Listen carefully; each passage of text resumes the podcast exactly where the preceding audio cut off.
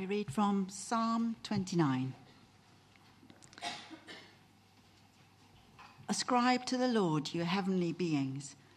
Ascribe to the Lord glory and strength. Ascribe to the Lord the glory due to his name. Worship the Lord in the splendor of his holiness. The voice of the Lord is over the waters. The God of glory thunders. The Lord thunders over the mighty waters. The voice of the Lord is powerful. The voice of the Lord is majestic. The voice of the Lord breaks the cedars. The Lord breaks in pieces the cedars of Lebanon. He makes Lebanon leap like a calf, Sirion like a young wild ox. The voice of the Lord strikes with flashes of lightning. The voice of the Lord shakes the desert. The Lord shakes the desert of Kadesh. The voice of the Lord twists the oaks and strips the forests bare. And in his temple all cry, Glory. The Lord sits enthroned over the flood. The Lord is enthroned as king forever. The Lord gives strength to his people. The Lord blesses his people with peace. Yes, so if you've left your Bibles open, that was sensible. If not, turn back to Psalm 29 because it will be helpful to have it uh, in front of you as we basically go through it. Um, so, uh, Psalm 29, where, where to begin? Uh, why not um, begin with an article in the Radio Times some years ago that Anne, that's my Anne, managed to find? Um, just enlarge the bit. Um, it's about sea holly, about Eryngium bourgati, as probably none of you knew. I certainly didn't. The Radio Times article written by uh, uh, one of the uh, Gardener's World team, and she, I, happen to like her a lot. I think she's great on, on the program, but obviously I wouldn't agree with her on this. She looks at this plant, which is adapted to certain conditions and absolutely marvels at how perfectly it makes use of them. I, I haven't got the details, the article, not enough of the article got photocopied. Um, you could write a psalm. She, she basically says, as you see, uh, to get up close to such a special plant is to revel in the perfection of evolution. You could almost write a psalm, couldn't you? Ascribe to evolution glory and strength, worship it in the splendor of its own perfection. Uh, it wouldn't be terribly far from what she's doing. And not, not to get at her, that's, that's a, not an uncommon attitude today. We're probably the uncommon ones. Um, but what about this word ascribe? Um, ascribe to believe or say that something is caused by something else, uh, to regard something as being due to something else. Uh, synonyms, similar words, attribute, credit, impute. And we probably all know the unfairness of uh, something being ascribed to the wrong person, somebody, the wrong person getting credit, if you like. So, so who's the right person? The right person in this psalm is the Lord. And I don't know whether you're familiar with word clouds. You get a piece of text and put it into this clever computer program, and it makes a big splodge of the words. And the bigger the word in the cloud, the more often it occurred in the text. It's, it's reasonably simple. So it's like a really, really quick way of saying, wow, what are the important words in this passage? Uh, and Lord rather stands out. Indeed, in 11 verses, of Psalm 29 occurs 18 times, which is telling us something. It's a, that's a form of highlighting, if you like. Now, the Lord, we um, use the word freely and readily, but it's in block capitals in your Bible, uh, and that's for a reason, which we won't go into in any great detail.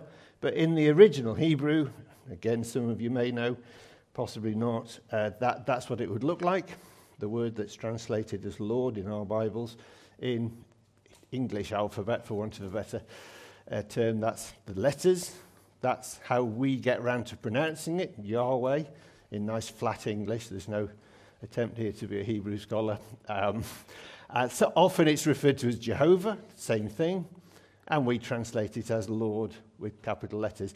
Uh, kind of all so what? Well, the, it comes from the Hebrew word to be, to exist, to cause to become. And it is, in fact, what the, the basis of what God says to Moses back in Exodus 3, uh, when he says, Who shall I say sent me? And God says, I am has sent you. I am that I am. That is my name. The, the great I am, sometimes we call him. So that's that. So ascribe to the Lord what? Well, ascribe glory. Uh, glory, kabod, or some word like that in Hebrew, actually means weight, as in not, not weight for a bus, as in heavy weight. Um, think um, gold. Uh, if you want to sort of attach the word weight to the, the word glory, may be helpful. Uh, if you were to be given a piece of gold, I guess the heavier it is, the happier you'd be um, if, if you needed it. Um, uh, Jonathan Edwards said this about the glory of God The glory of God is the weight of all that God is, the weight of all that God is, the fullness of his understanding, virtue, and happiness. Uh, I absolutely love that. And its um, strength as well. We're told, ascribe to the Lord glory and strength. And who is this being, um, who's being encouraged to do this ascribing? Well, he, he, talks about in the very first line heavenly beings, sometimes translated uh, mighty ones, sometimes ye mighty. Uh, it seems like angels. Remember, angels in the Bible are not the fluffy little things in the Christmas nativity. Uh, clearly got confused with fairies. Uh, usually, the response to grown men seeing an angel is to fall on your face uh, in fear and some horror. They're, they're, they're like mighty warriors. They're the, they're the top beings for this sake of argument. And they are being asked by mighty King David to be the ones to, as it were, lead the way, to ascribe to the Lord glory and strength. So, can you see the humble and healthy submission for anybody beneath God, which of course is everybody, when we come to consider Him? And if it's important for them to do it, how much more important for the likes of us? So, this is not just mentally um, ascribing, uh, giving credit where it's due, as it were, but actually worshipping. And uh, we might put that as encouraging our heart and mind to actively see the glory, the weight, etc., and to revel in the perfection of the Lord, not of sea holly, uh, in the splendor of his holiness. So, The next section, which is the longest, the bulk of the psalm from verses 3 to 9, uh, might answer the question what are the reasons for such worship? Why should we worship Him? Just being told to ascribe these things to God will give us, give us some grounds for it, as it were. Now, for, as far as the world's concerned, there was a, thing crept into education some couple of decades ago, possibly. Uh, awe and wonder. Awe and wonder was the big buzz expression. We need to get our children to see and appreciate awe and wonder. Let nature inspi- inspire you. Uh, let them revel in its perfection again. So, glory in evolution. A creator God, no thanks, no need, can't acknowledge God, won't acknowledge God. So ascribe it all to what? Well, to undesigned random chance. How much glory is there in that? Apparently, there is some. David didn't have these restraints. He was able to see the awe and wonder centered on the Lord, on Yahweh. Uh, so uh, let's see or hear uh, what he's like. This psalm tells us. Uh, David sees, he hears the voice, um, of the Lord, the awesomeness of God in the physical world of crashing waves and electrical storms. This expression, the Lord thunders over mighty waters, uh, various translations. Uh, I, I don't really know what that means. Yes, you get thunderstorms over the sea. The sea creates its own thunder. If you've ever been anywhere near a rough sea, and I haven't very often, and hear the roar of surf hitting sands or rocks or harbours, or indeed uh, lighthouses, uh, this is God's voice. This is the picture David is giving us of God's voice. And when we think of thunder, whether it's from an electrical storm or from huge waves crashing against things, it's something deep, isn't it? It does something to you. There's something deep, there's something profound, something vast, and indeed something in verse 4 David sees as powerful, powerful and majestic. Not just something to be scared of, although it's that as well. And then the next thing we're told that cedars of Lebanon are broken. The voice of the Lord breaks in pieces the cedars of Lebanon. Um, I've looked around and found them described as lofty and lifted up, as proud trees. And somewhere else, because of its size, diameter, lifespan, the cedar has become the symbol of greatness, nobility, strength, incorruptibility. A magnificent tree. Um, and, and thrown in for good measure, its wood is apparently rot proof and it's not particularly helpful to creepy crawlies that want to, it basically repels them. And they're planted by God, we read in the Bible, and then He can break them by His voice. These are, these are mighty things. Don't put your trust in them. God could just break them effortlessly just with His voice. And then staying with Lebanon, uh, how about the whole of Lebanon leaping? This is. Uh, bordering on weird language. This is a country, I imagine talking about Wales leaping, um, not talking about the rugby crowd. Um, is this earthquakes? I, I, guess so, most likely. Uh, they've certainly been known in that part of the world over the centuries. But this is drama, and Sirion, another word for Mount Hermon, which is a, a, sacred mountain on the Lebanese Syrian border, which is a range of mountains reaching heights of over 9,000 feet, which is double anything we can do in our country, plus uh, skipping, gambling, mountain skipping, gambling. These, these are awesome pictures. And if we picture an earthquake so strong as to do that, that maybe is as near as we can get. This is God's voice. This is David's way of expressing to us and, and giving us images of God's voice. And how about, how about voice that strikes? Um, how about, well, can be translated flashes forth flames of fire, but lots of uh, translators assume that means lightning, so they put in the word lightning. And uh, this is scary stuff, isn't it? Um, the physics is reasonably straightforward, as much as I understand it anyway. The lightning heats air rapidly, it causes expansion. Um, air in the channel of a lightning can reach 50,000 degrees Fahrenheit, five times hotter than the sun's surface, so best not to be hit by it if you can help it. Um, and then the aftermath of all that causes what we call thunder. Uh, but this is not the duller sort of relentless thunder of the waves and the mighty wa waters, but something literally striking, swift, sudden, ferocious, scaring us out of our wits. This is God's voice. This also. And then deserts shaken. He shakes the deserts. Again, earthquakes. I haven't got a picture for this one, probably understandably. Um, deserts shaken.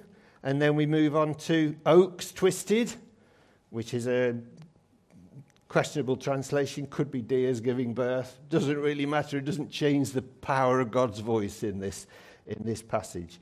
The, let's stick with the oaks. Big, big, thick trunks twisted. There's power, power in all these pictures. Not a problem to God. This is God's voice. And then, uh, last in this list, uh, he strips the forest bare. Um, don't know whether you can, any of you remember back to 20 05, the Hurricane Katrina hit the southern states of America, and New Orleans, particularly, was really badly flooded, but there was huge damage inland. Well, when we went 10 years later with a team from here to Mississippi, we had to drive through all this to get to New Orleans airport to come home. This is 10 years after the event, and it looked like there'd been a nuclear attack. It, the trees flattened for as far as you could see. It's quite quite alarming, considering it had had a little bit of time to recover. And this is the sort of picture we've got here like a, like a nuclear blast, like trees just flattened. This is the voice of God. But in his temple, God, God's people find their awe and wonder in their God.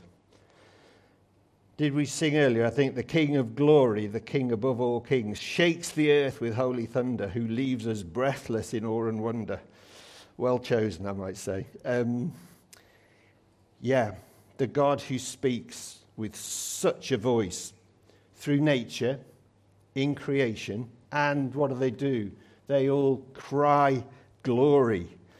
In effect, they say, in God's temple, God's people say, We get it. We get the weight of all that God is, the fullness of his understanding. And we've also sung these words let them who hear his voice, these people in the temple included, confronting them today, reject the tempting choice of doubting or delay, doubting that God really did make everything, for example. For God speaks still, His word is clear, so let us hear and do His will. And the fundamental reason for Christians meeting together, there are other reasons, but the basic central one is to hear God speak. Then, moving on to the Lord enthroned. So we can ask the question where is the Lord? How or where do we see God in this series of pictures and series of sounds? Uh, by this stage, where do we see him? This one to whom we ascribe glory and strength due his name, uh, who is to be worshipped, whose voice is enough to flatten forests and shake deserts and make mountains skip. Um, he, well, he's enthroned, which means he's the king. Psalm 24 talks about who is the King of glory, the Lord strong and mighty. And here we're told, well, it's the other way around. Who is this glorious one? So strong and glorious? Well, it's the King. It's the same truth, just put different ways. And he's enthroned over the flood. Um, the Hebrew word apparently suggests the flood, as in Noah's flood which of course was a judgment, and we'll comment on that later. But he sits above, it's possibly an odd image, enthroned above. You, the, the, the, pictures we form in our heads might not make a lot of sense. Um, I think above, almost certainly in the same sense as you might say so and so is above me at work. You don't literally mean he's hovering above your desk, hopefully. Um, it means he's, he's, an authority over you, or she is. Uh, they're someone that you're accountable to. They're above you. And, and there is that sense that however big these events, God is bigger, God is higher, God is above, God is in charge. Um, last year, we saw much more recently than the Hurricane Katrina, we had a Hurricane Ian, and we saw Florida pictures on our television screens on the news of, of really serious flooding in quite uh, populated areas. A lot of swimming pools got disappeared under the floods, I think. Um, could be tempted to think this, this is just, these things are just too big. They're too big even for God. This is too wild. This is out of control. But no, not actually. No, not to God, not to the creator of all, to the one enthroned over the flood. And, and it's just interesting to note that this psalm doesn't mention anything at all about God making the universe God making the stars also, as it says in Genesis 1, like, oh, there was something. Oh, yes, he made all the stars as well. Uh, there's no need to. The things that have been mentioned here are already enough. The above account uh, is enough for us to see the God we've got. We can keep adding to it if we wanted. And he's king forever. Missed one. He's king forever. He's an eternal king. His glory, strength, and authority are limited by neither uh, space nor time. And what does he do, this eternal king, for his people? It's a reasonable question. In the century where, looking around, most of us were born, in the same century, Joseph Stalin was for 30 years the king, if you like, of the ruler of Russia. During his reign, somewhere around about 9 million of his people were killed in order for him to stay in charge.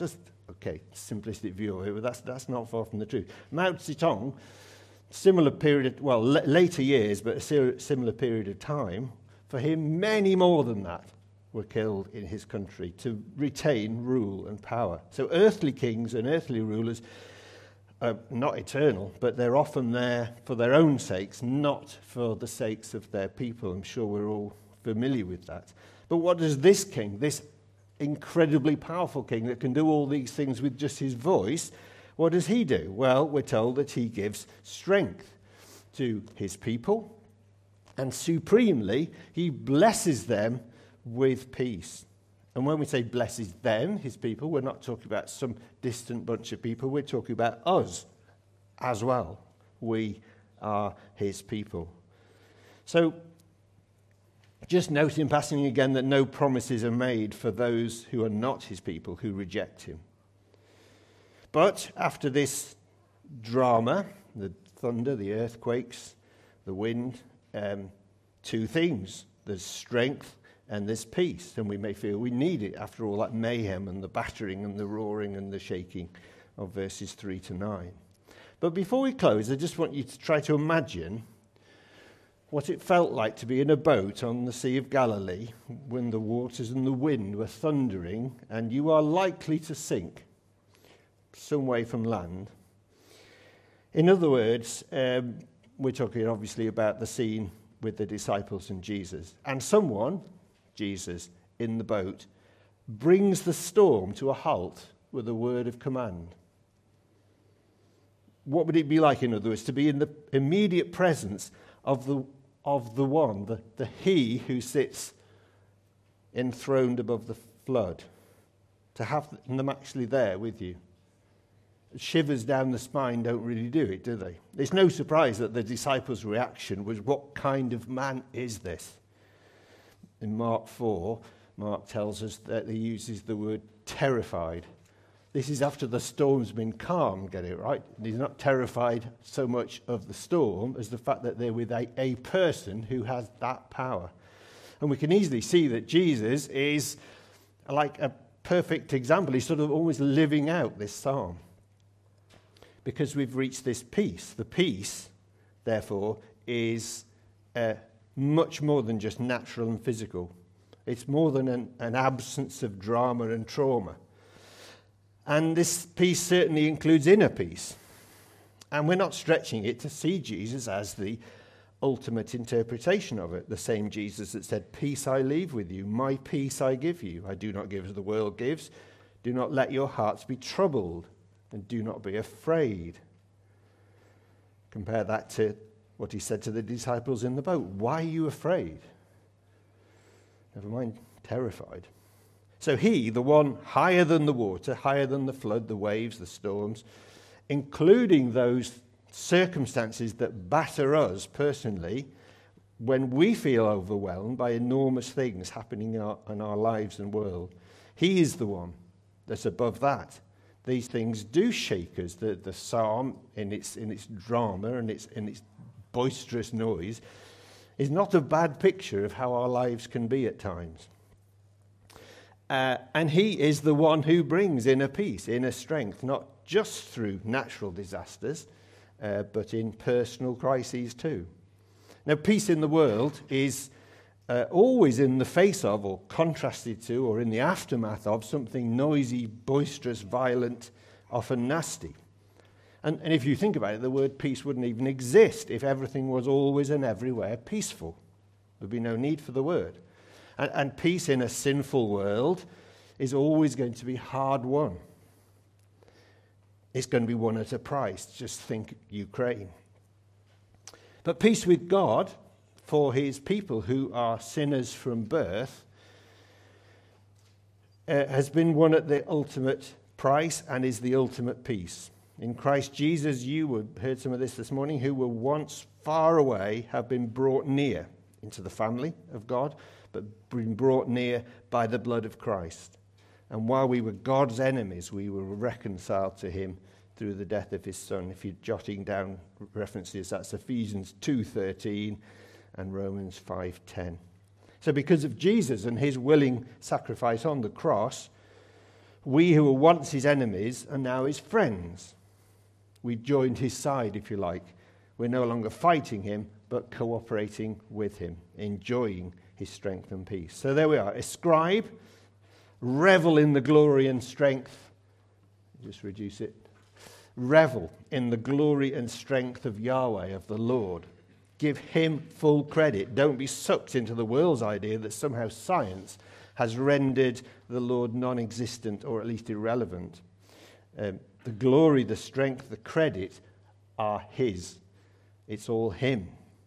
And then the voice, let's really see and hear him in nature, in wild oceans, in thunder, in lightning, and fully appreciate the God that he is. And when we meet together and we worship him, let's, let's cry glory or do the equivalent of it.